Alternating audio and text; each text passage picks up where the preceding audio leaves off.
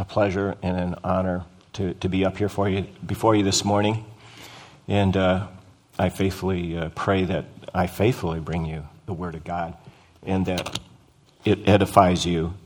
And for those of you who have not yet put their faith and trust in the Lord, I hope that the words penetrate your heart this morning. The message is about dead faith and living faith, and it's brought to us in the second chapter of James. In your handout, though, I want to give you just a brief background, some snippets about James, who is the author of this epistle. He is the oldest half brother of Jesus, and Matthew tells us and Mark tells us that. He did not believe that Jesus was the Messiah during Jesus' earthly ministry. He only believed after he saw the risen Lord, and Paul tells us about that in 1 Corinthians 15 7. As a result of that, though, in his believing, he became the leader of the Jerusalem church. And read about that in several passages there that are referenced in your handout. He was martyred in 62 AD uh, by the Jews, according uh, recorded by Josephus, the ancient uh, Jewish historian. And James is the first book of the New Testament that was penned, uh, written between 44 and 49 AD. That's the best guess that we can make because of events he did or did not talk about. You can bracket that that's the time frame that he probably wrote the New Test, the, the book of James. So I want to read to you chapter, uh, chapter 2, verses 14 through 20, about dead faith and then I'll go to part two later and we'll talk about living faith. Verse 14 What good is it, my brothers, if someone says he has faith but does not have works? Can that faith save him? If a brother or sister is poorly clothed and lacking in daily food, and one of you says to them, Go in peace, be warmed and filled, without giving them the things needed for the body, what good is that? So, also, faith by itself by itself, if it does not have works, is dead.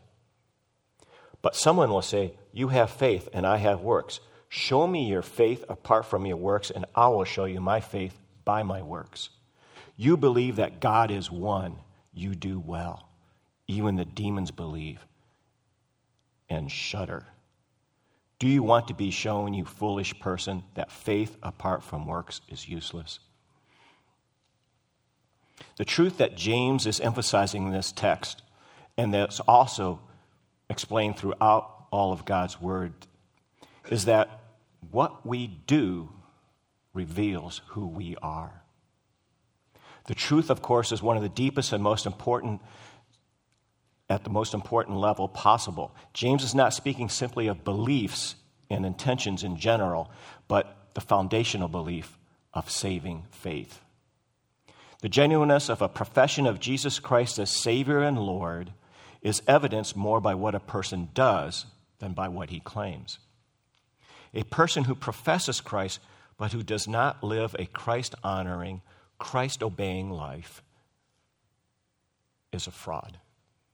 In chapter 2, James twice describes such a faith as being dead. Here we saw it in, chapter, in verse 17, we'll see it in verse 26 later. A person with dead faith does not and cannot produce works that are truly good and righteous. And the absence of such works is evidence of the absence of saving faith. The New Testament is replete with examples of such dead faith. One example was when John the Baptist saw the many of the Pharisees and the Sadducees, Sadducees coming to him for baptism in Matthew 7 3 7 9. And he said to them, You brood of vipers, who warned you to flee from the wrath to come? Therefore, bear fruit in keeping with repentance, and do not suppose you can say to yourself, We have Abraham for our father. For I say to you that from these stones, God can raise up children to Abraham. James was basically saying, You cannot count on your heritage for salvation, no matter how great it may be. If you truly trust in God and belong to Him, you will give evidence of it by repenting of your sins and living righteously. His calling them vipers made it clear that their lives were anything but righteous and that their profession of faith was therefore dead. James' primary audience was Jewish, the 12 tribes who were dispersed abroad in James 1 1. Those Jews were identified, had the Jew, those Jews that had identified themselves with the Christian faith, many of them doubtless at considerable cost, mostly unsynagogued. As in most assemblies, however, some of them were genuine believers and some of them were not. That was the reason for James presenting so many tests of faith. It is why Paul also admonishes us examine yourselves to see whether you are in the faith. Test yourselves. 2 Corinthians 13 5. Some Jews had gone from an extreme legalistic Judaism to the opposite extreme of an antinomian Christianity. They replaced a works righteous system with one that required no works at all. Those Jews who were honest had long since realized that they could not possibly keep all the commandments of God or meet his standards of righteousness. The law was hopelessly demanding, burden that they could not possibly carry. And that's the purpose of the law to realize that we can't keep it, that we need something outside of ourselves that can save us, our Savior. Over the previous centuries, rabbis had added all more, more burdens in the form of traditions, in the form of traditions which they laid on men's hearts and shoulders. Consequently, when they heard the gospel of salvation through grace and faith alone, many Jews immediately were attracted. Some assumed this new religion gave everything and demanded nothing. Some people would make a profession of believing about Christ, but with a mistaken notion that because of works are not efficacious for salvation, they are therefore not necessary for anything. The inevitable result was non saving faith and a type of living that differed little, if at all, from the way they had formerly lived. It may have even led to a worse conduct of life. In James 2:14 through 20, James provides three characteristics of such false, dead, and worthless faith empty confession, false compassion, and shallow conviction. Let's look first at empty confession, verse 14. What good is it, my brothers, if someone says he has faith but does not have works? Can that faith save him? The phrase my brothers perhaps refers especially to James' fellow Jews, but he's also addressing the church at large. When he says, if someone says, is the phrase that governs the interpretation of the entire passage. James does not say that that person actually has saving faith, but he claims to have it if someone says. No particular kind of faith, though, is mentioned, but the context indicates it refers to acknowledgement that one believes the basic, basic truths of the gospel. A person making such a claim would believe in such things as the existence of God, Scripture as the Word of God, and presumably in the Messiahship of Christ and his atoning death, resurrection, and ascension. In any case, the theological orthodoxy of such a person's faith is not in question here. The issue is that he does not have works. The verb form in that phrase describes someone who continually lacks evidence to support the claim of faith he routinely makes. Likewise, no particular type of works is specified, but the obvious meaning is that of righteous behavior that is pleasing and acceptable to God, conforming to God's revealed word. Some of the righteous and godly works James has already mentioned in chapter 1 is endurance, perseverance under trial, purity of life, obedience to Scripture, compassion for the needy, and impartiality. Later, he mentions, like in this section we're studying, compassion. Later, he talks about control of the tongue, humility, truthfulness, and patience. The question, can that faith save him, is not offered to dispute the importance of faith, but to oppose the idea that just any kind of faith can save. The grammatical form of the question calls for a negative answer. No, it cannot save. A profession of faith that is devoid of righteous works cannot save a person. No matter how strongly it may be proclaimed. It is not that some amount of works added to true faith can save a person, but rather that faith that is genuine and saving will inevitably produce good works. No New Testament writer is more adamant that salvation is solely by God's grace working through man's faith than Paul. And no writing of Paul makes that clearer than does his letter to the church at Rome. Yet in that letter, he unequivocally asserts that God, in Romans 2 6 through 10,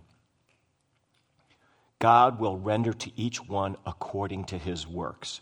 To those who by patience in well doing seek for glory and honor and immortality, he will give eternal life. But for those who are self seeking and do not obey the truth, but obey unrighteousness, there will be wrath and fury. There will be tribulation and distress for every human being who does evil. The Jews first, and also to the Greek. But glory and honor and peace for everyone who does good, the Jew first, and also the Greek. Jumping down to verse 13. For it is not the hearers of the law who are righteous before God but the doers of the law who will be justified. James is therefore obviously not in conflict with Paul about the basis of salvation, as some interpreters have maintained. They are not standing face to face confronting each other, but are standing back to back, fighting two common enemies. Paul is opposing the work righteousness legalism system, and James is opposing the easy believism system. Both men make it clear that we are going to be judged on the basis of what we have done, for that is a sure indicator of genuine salvation. Do not marvel at this, Jesus said, for an hour is coming in which all who are in the tombs will hear his voice and will come forth. Those who did the good deeds to a resurrection of life, those who committed evil deeds to a resurrection of judgment. John 5, 28 through 29. Paul delineates in the clearest possible way a relationship between faith and works. The well known passage, Ephesians 2, 8 through 9. For by grace you have been saved through faith. And this is not of your own doing, it is the gift of God. Not a result, as a result of works, so that no one may boast. But then Paul immediately follows that up with verse 10 For we are his workmanship, created in Christ Jesus for good works, which God prepared beforehand that we should walk in them. In another place, he says that in all things, believers are to show yourself in all respects to be a model of good works, Titus 2 7. To state it negatively, in Titus 1:16 Paul says, "They profess to know God, but they deny him by their works. They are detestable, disobedient, unfit for any good work." It is not that newborn believers immediately understand the full implications of the gospel. Salvation does not produce immediate perfection, but a new direction. The new disposition that hates sin and loves the Lord and seeks to know him and obey his will to manifest itself in behavior. False compassion. Verses 15 through 17. If a brother or sister is poorly clothed and lacking in daily food, and one of you says to them, Go in peace, be warmed and filled, without giving them the things needed for the body, what good is that? So also, faith by itself, if it does not have works, is dead. Second, James illustrates the point by comparing faith without works to words of compassion without corresponding acts of compassion. This is a fitting analogy because dead faith can be characterized by false compassion, by a verbal concern for those in need that is no more than a hypocritical shame, sham. The Greek construction indicates a need on the part of such believers, that it is long standing, not temporary.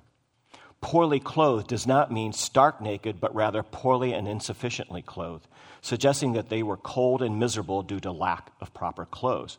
Similarly, lacking in daily food does not necessarily indicate starvation, but rather an insufficient nourishment for normal, healthy living. The reference is to those who are deprived of the necessities of life.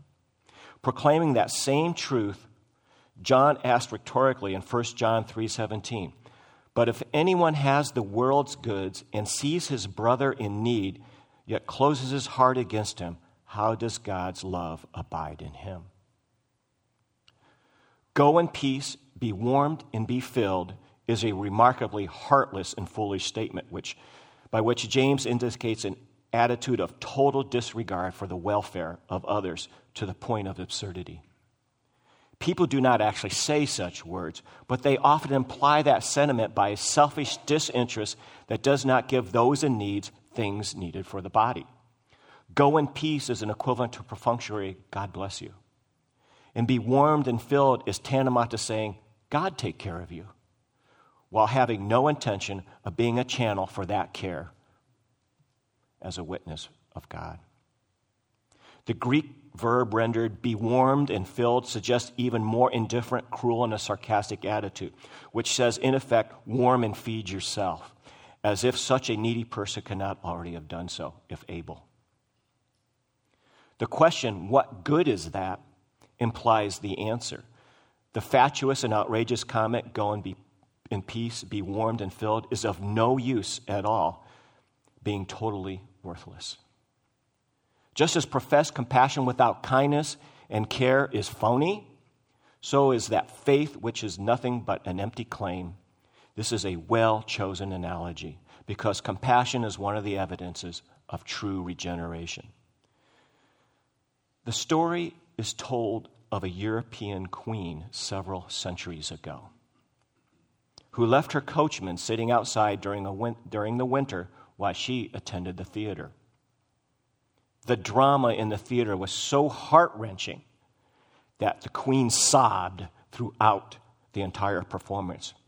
But when she returned to the carriage and discovered the coachman had frozen to death, she did not shed a tear. She was deeply moved by a fictional tragedy, but untouched by a real one with which she was directly involved in and even directly responsible for.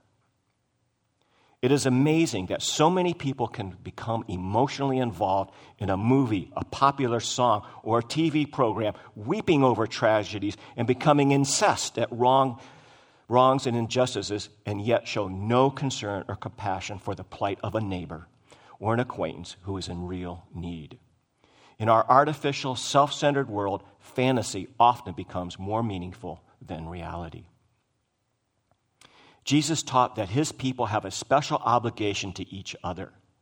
In fact, he said to help fellow believers is to directly serve him, and not to serve them is to forsake him.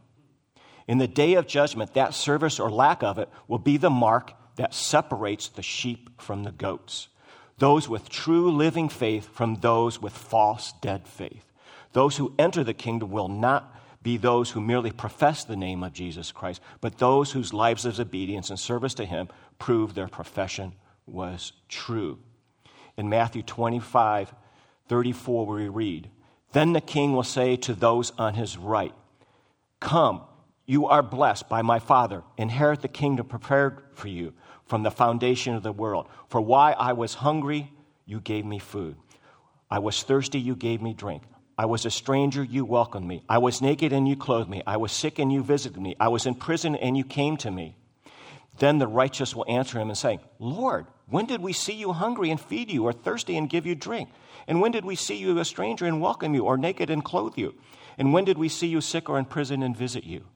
And the king will answer them, Truly I say to you, as you did it to the least of one of these, my brothers, you did it to me.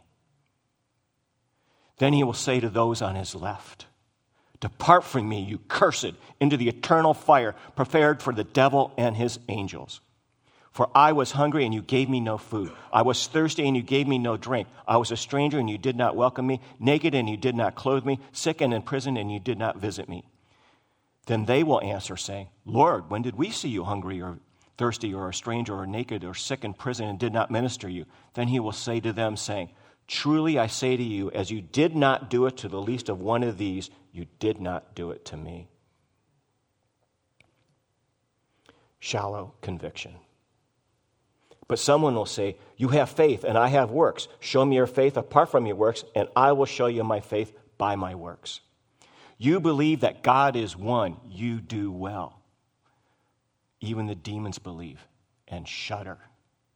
Do you want to be shown, you foolish person, that faith apart from works is useless?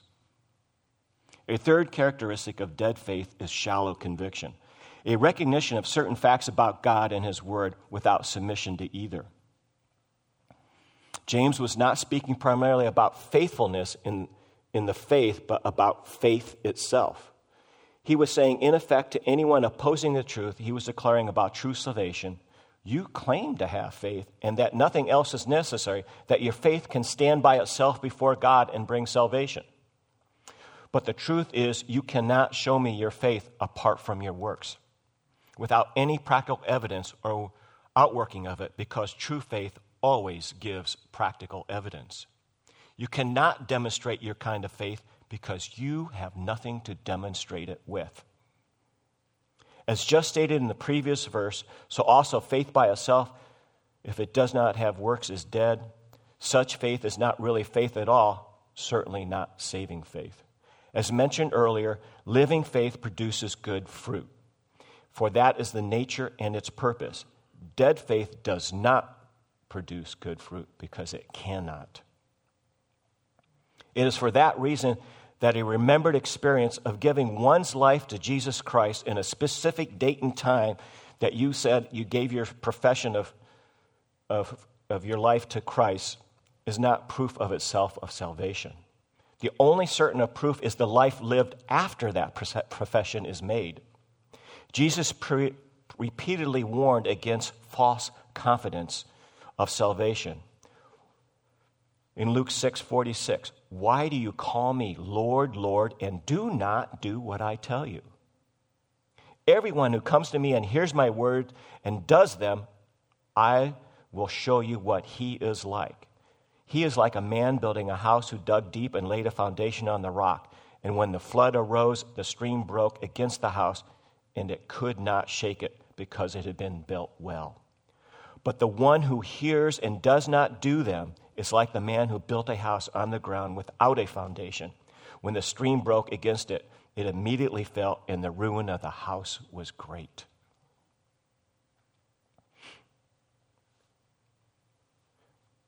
You believe that God is one, James goes on to say. You do well. Even the demons believe and shudder. You do well carries a touch of sarcasm, cast against an imaginary but universally common orthodoxy that is devoid of saving faith. Orthodox doctrine is no guarantee of salvation, James insists. Even the demons are orthodox in the same sense of knowing and acknowledging the truth about God. Jewish orthodoxy was always centered in belief in the one true God. Stated succinctly in the Shema, Deuteronomy 6 4. Hear, O Israel, our Lord is our God, the Lord is one.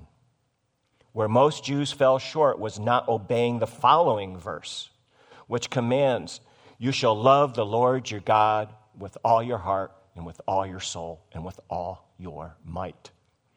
James' point, as it were, is that belief in the truth of Deuteronomy 6 4 without the obedience in 6 5 is worthless kind of belief like that possessed by the demons. As far as factual doctrine is concerned, demons are monotheists, all of whom know and believe there is one true God. How do they know there's a God? Where did demons come from? They're fallen angels from heaven. They were in the throne room with God. They know God. They are also very much aware that the scripture is God's word that Jesus Christ is God's Son, that salvation by grace is through faith, that Jesus died, was buried, and raised to atone for the sins of the world, and that he ascended to heaven is now seated at the Father's right hand. They know quite well that there's a literal heaven and a literal hell. They doubtlessly have a clearer knowledge of the millennium and its related truth than does even the most divided, devoted Bible scholar. But all of that orthodox knowledge divinely and eternally significant as it is, cannot save them. They know the truth about God. They know the truth about Jesus Christ. They know the truth about the Holy Spirit. But they hate it and them. They hate the truth and they hate them. Shudder means to bristle and tremble and was commonly used of the trembling associated with great fear. Demons at least had the sense to shudder as at God's truth in a state of fear, for they know that eternal torment awaits them in hell. And you can see the scriptural references to what the demons believe in your handouts for your own study. In that regard, they are much more realistic and sensible than those with false faith who think they will escape God's judgment by their shallow and superficial faith. In your oh, I already said that in your handout. Okay. Further, James asks, Do you want to be shown, you foolish person, that faith apart from works is useless? Foolish has the idea of empty or defective and identifies anyone who opposes the truth that true saving faith produces works of righteousness. Useless carries the idea of fruitlessness, lack of productivity. Every tree that does not bear good fruit, Jesus says, is cut down and thrown into the fire. A fruitless life is certain proof that it does not belong to God and is unacceptable to God because it does not have his divine life within. Luke reports that a number of people in Samaria, including a magician named Simon, in Acts 8:12, believed Philip preaching the good news about the kingdom of God, and that the name of Jesus Christ and were being baptized, men and women alike. Further on in verse 18, after Simon saw, uh, after witnessing various miracles and seeing that the Spirit was bestowed through the laying of the apostles' hands. Simon offered them money, saying, Give this authority to me as well, so that everyone whom I lay my hands on may receive the Holy Spirit. But Peter said to him, May your silver perish with you, because you thought you could obtain the gift of God with money. Have no part or you have no part or portion in this matter, for your heart is not right before God. Therefore, repent of this wickedness of yours and pray the Lord that, if possible, the intention of your heart may be forgiven of you. Simon's belief obviously was not to salvation, but was merely a recognition that was what Philip preached was true. His knowledge about God was correct, but Peter warned him that his heart was not right before God, and that he therefore had no part in the working of the Spirit that he had witnessed and acclaimed. His faith was dead and worthless. Part two living faith. Verse 21 Was not Abraham our father justified by works when he offered up his son Isaac to the altar? You see, that faith was active along with his works, and faith was completed by his works. And the scripture was fulfilled that says, Abraham believed God, and it was counted to him as righteousness. And he was called a friend of God. You see, that a person is justified by works and not by faith alone. And in that same way, was not Rahab the prostitute justified by works when she received the messengers and sent them out another way? For as the body apart from the spirit is dead, so also the faith apart from works is dead. James is obviously giving us two examples here of living faith Abraham and Rahab.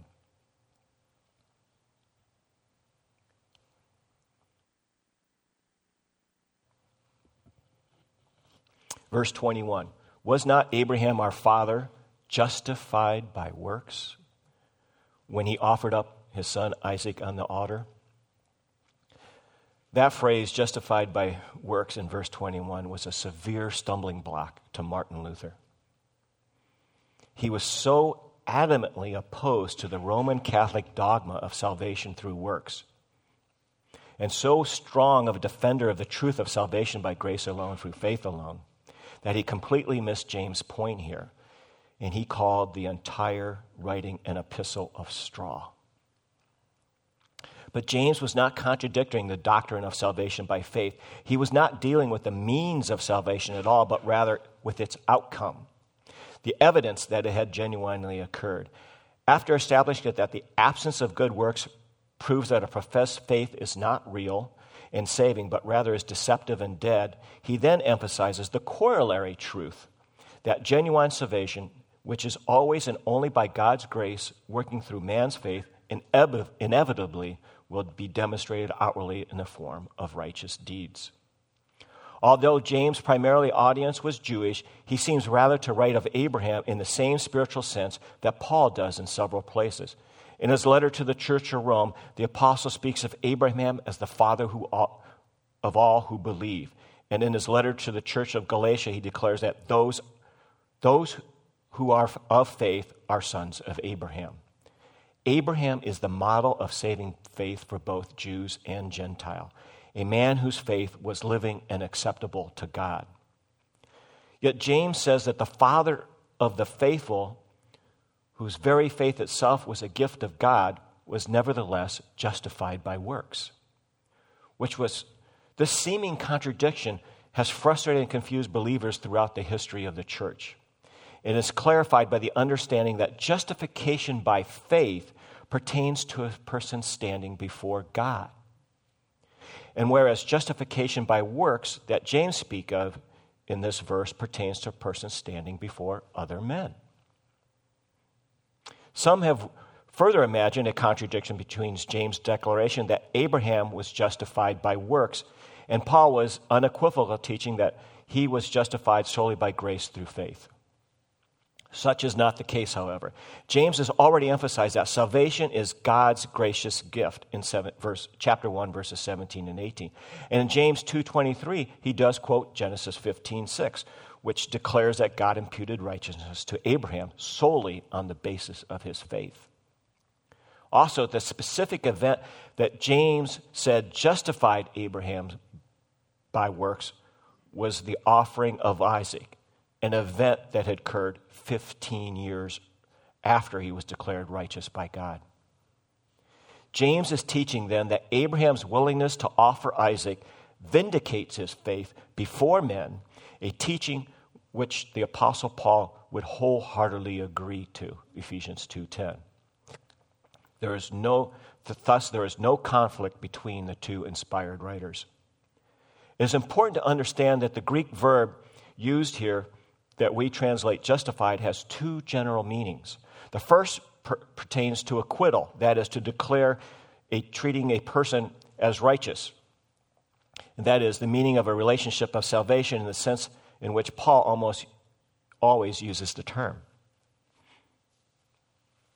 He, he declares, for example, that we are justified by a gift of God's grace through the redemption which is in Christ Jesus justified by faith apart from works of the law, and that having been justified by faith, we have peace with God through our Lord Jesus Christ.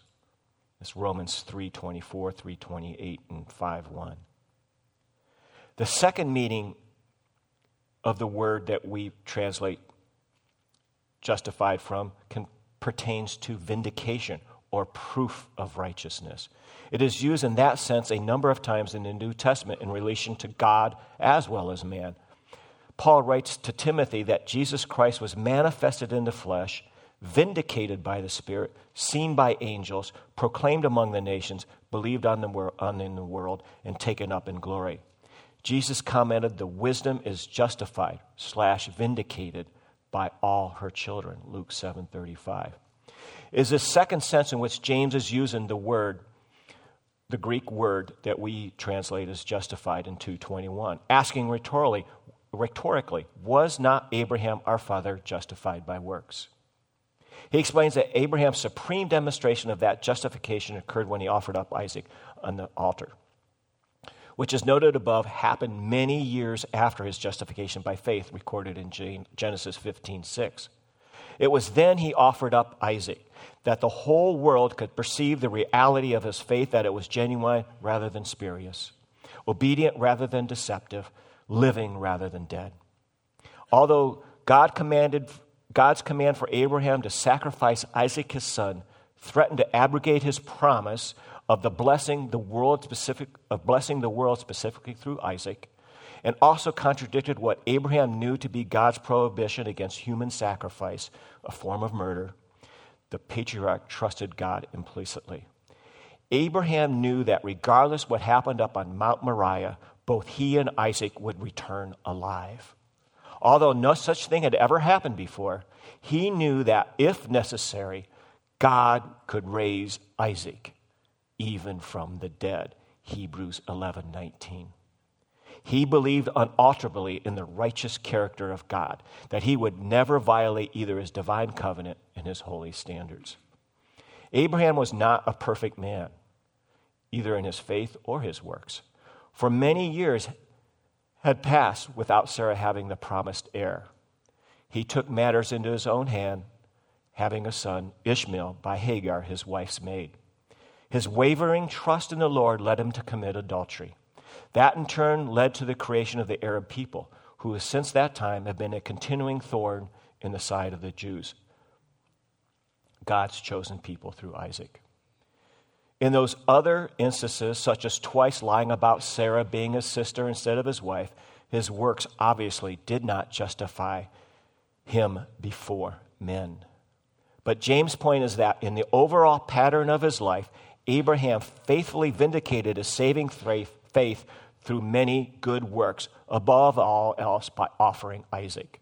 When a man is justified before God, he will always prove that justification before other men. A man who has been declared and made righteous will live righteously. Imputed righteousness will manifest practical righteousness. In the words of John Calvin, faith alone justifies, but faith that justifies is never alone. And in the famous words of Steve Converse, no change, no Jesus, no Jesus, no change. You see that faith was active all along with works. James continues to explain that faith was active along with his works and faith was completed by his works. It's not that salvation requires faith plus works, but that works are the consequence and the outgrowth of a completion of genuine faith. As Jesus pointed out on several occasions, the purpose of a plant is to grow and bear fruit. Fruit representing its natural produce, whether figs, olives, nuts, flowers, or whatever. Consequently, every tree that does not bear good fruit is cut down and thrown into the fire. Thus you will recognize them by their fruits. Matthew 7 19 through 20, part of the Sermon on the Mount. Bearing fruit is not a function added to a plant, but is an integral part of its design and purpose. Even before it's planted, a seed contains the genetic structure for producing its own kind of fruit.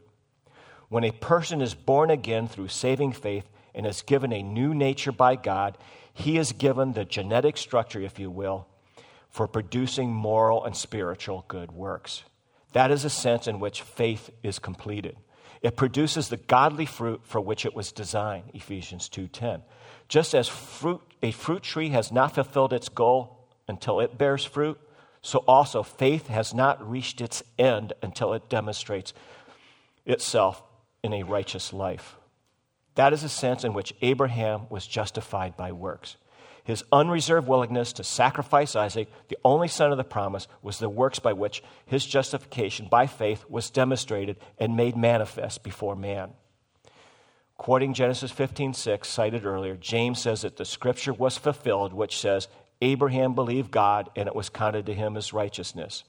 The word fulfilled does not necessarily mean a fulfillment of prophecy, but rather the fulfillment of the principle that justification by faith results in justification by works.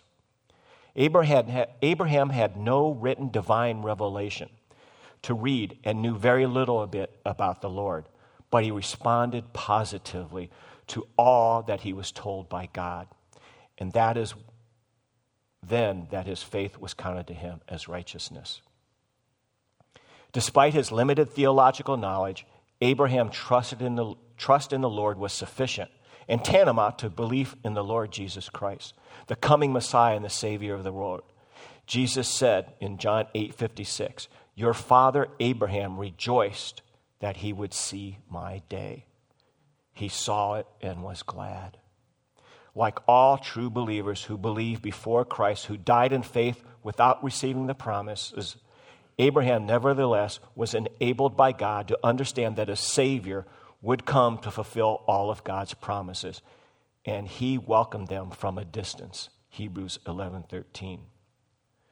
Due to his belief and refusing and resulting obedience, Abraham was called a friend of God. What dignity, what honor, what joy. Though through Isaiah, the Lord himself spoke of Abraham, my friend. The basis of that divine friendship was Abraham's obedience by justification of works. Just as the father of the faithful, he might be also be called the father of the obedient, because those two godly characteristics are inseparable. In John 15, 14, you are my friends, Jesus said, if you do what I command you. Rahab verses 25 and 26. And in the same way, was not Rahab the prostitute justified by works when she received the messengers and sent them out by another way? For as the body apart from the spirit is dead, so also faith apart from works is dead. The second person James uses to illustrate justification by works stands in stark contrast to Abraham. She was a woman, a Gentile, and a prostitute. Abraham was a moral man, she was an immoral woman. He was a noble Chaldean, she was a degraded Canaanite. He was a great leader, she was a common citizen. He was at the top of the social economic order, she was at the bottom. Yet Rahab the prostitute is listed among with Abraham in the great gallery of the faithful in Hebrews 11 and was even in the human lineage of Jesus, being the great grandmother of David. As reported in Joshua 2, Rahab was an innkeeper in Jericho. When Joshua sent two men into the city to spy it out, her inn was a logical place to go because it was on the city wall and did not require venturing far into the city. When the king of Jericho heard of their presence, he sent officials to Rahab's house to arrest them. But she falsely reported that the spies had left the city just before dark and suggested that the soldiers be sent out to capture them. She had hidden the two men behind the stacks of flax on her roof. And after the officials left, she said to the Israelites in Joshua 2:11, "For the Lord your God, he is God in the heavens above and on earth beneath. Now then, please swear to me by the Lord that as I have dealt kindly with you, you will also deal kindly with my father, with my father's house, and give me a sure sign." Rahab not only acknowledged that God of Israel was the true God, but she also obviously trusted him. Although she doubtlessly knew nothing of salvation as Christians understand it, or even the ancient Israelites understood it, her heart was right before the Lord, and he graciously accepted her faith for righteousness. He also accepted her protection of the spies as an act of obedience to him, and she was therefore justified by works when she received the messengers and sent them out by another way. As with Abraham and every other true believer, imputed righteousness based on faith results in practical righteousness, reflected in good works. Her outward life of faithfulness manifested her inner life of faith. Also, like Abraham, off, Abraham, however, she was not perfect. Her profession was despicable and her lying was sinful. She was not honored by the Lord for either. She had been born into a, and been raised in a debauched pagan society that the Lord was about to destroy, in which lying and all sorts of gross sin were the norm. But when she had the opportunity to demonstrate her trust in the Lord, she placed her life on the line. Had her actions been discovered by the king, she and her family would have been summarily executed for treason. In his boundless grace, God accepted her trust in him and her service to him, rescued her family, and used her for his own divine purposes, causing her to become a model of faith and an ancestor of the Messiah.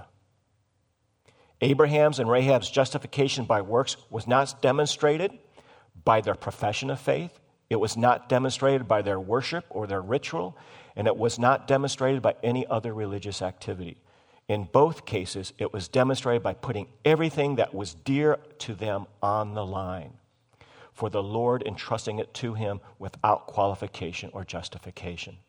They were supremely committed to the Lord, whatever the cost. In this vortex of the great plans, decisions, and crossroads of life, where ambitions, hopes, dreams, destinies, and life itself are at stake, is where truth, faith unfailingly reveals itself. Long before Jesus' crucifixion, Abraham and Rahab were willing to take up their crosses, as it were, and follow him.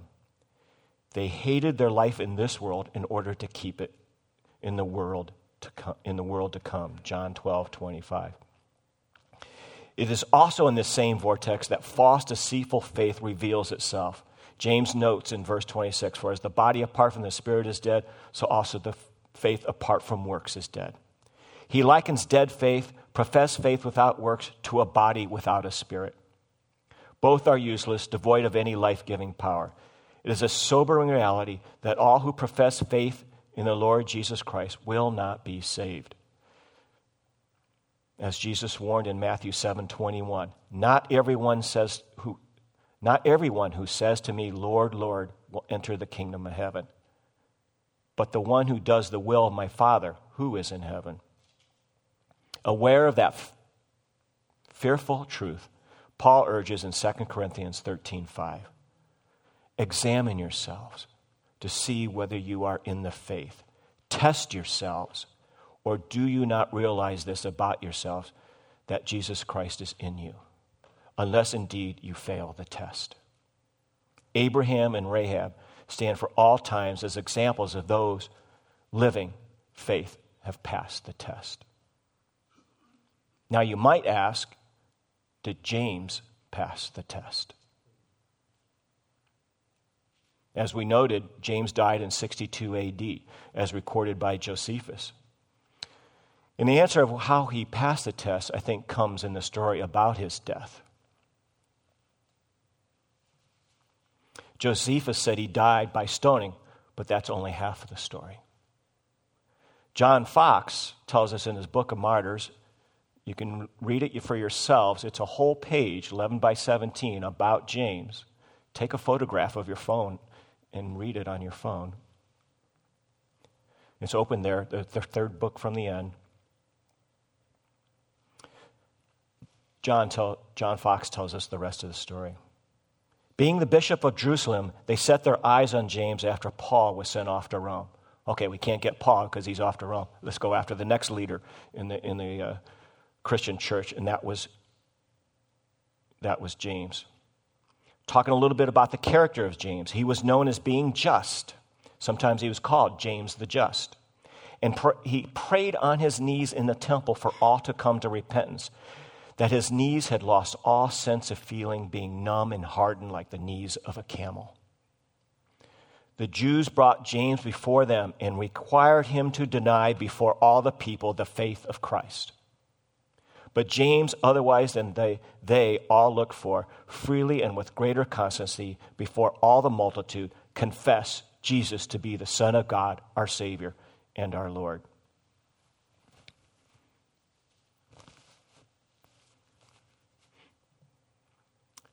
After Festus had died and his replacement was in transit for Rome, they took the opportunity to kill James. They cast him down from the pinnacle of the temple, dashed him to the ground, but he did not die. So they said, Let's stone him. And James, turning on his knees, O Lord God, Father, I beseech thee to forgive them, for they do not know what they do. Still not dead, one took a fuller instrument. But as I can tell, um, it's a it's a metal tool like a, a baton or a bat, beat him over the head until he was dead. They buried him under that pillar at the temple.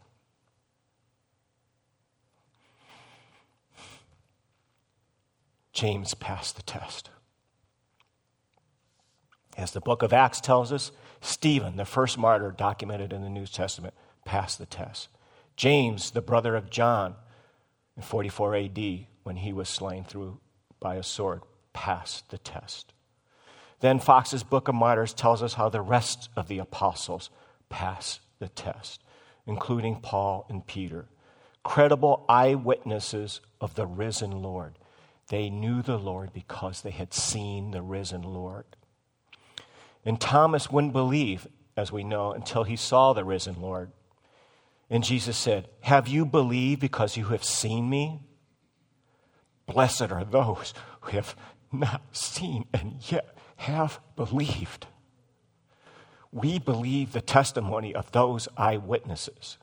And the next generation of believers after the new apostles also passed the test. And all the martyrs of the next millennium and a half that John Foxe documented, how they passed the test. What a witness of testimony he has left us to edify us and take heart in the living Lord. Foxe tells us how in the 1500s, the Queen, under Queen Bloody Mary, how 283 Christians could renounce their faith and be saved from physical death, but rather than fearing man because they were spiritually alive, they feared the Lord more and would not deny their Savior and were subsequently burnt at the stake. As we've taught before, William Tyndale, the first person to print the New Testament, was burnt at the stake. And John Rogers, who printed the second complete Bible, he was the first one burnt at the stake by Queen Mary. When your time of testing comes, will you pass the test? Or deny the Lord that died for your sins? Let's pray.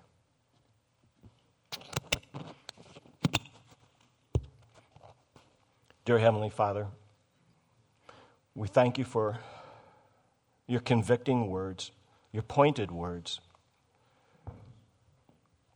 to help us understand the kind of faith that you require. That we were created as your workmanship unto good works. We ask that we all live up to that standard and that we all pass the test. We also pray for those who have not yet put their faith and trust in Jesus Christ. It is never too late. While you are still breathing, we uh, implore you to put your faith and trust in Jesus Christ. In Jesus' name we pray. Amen.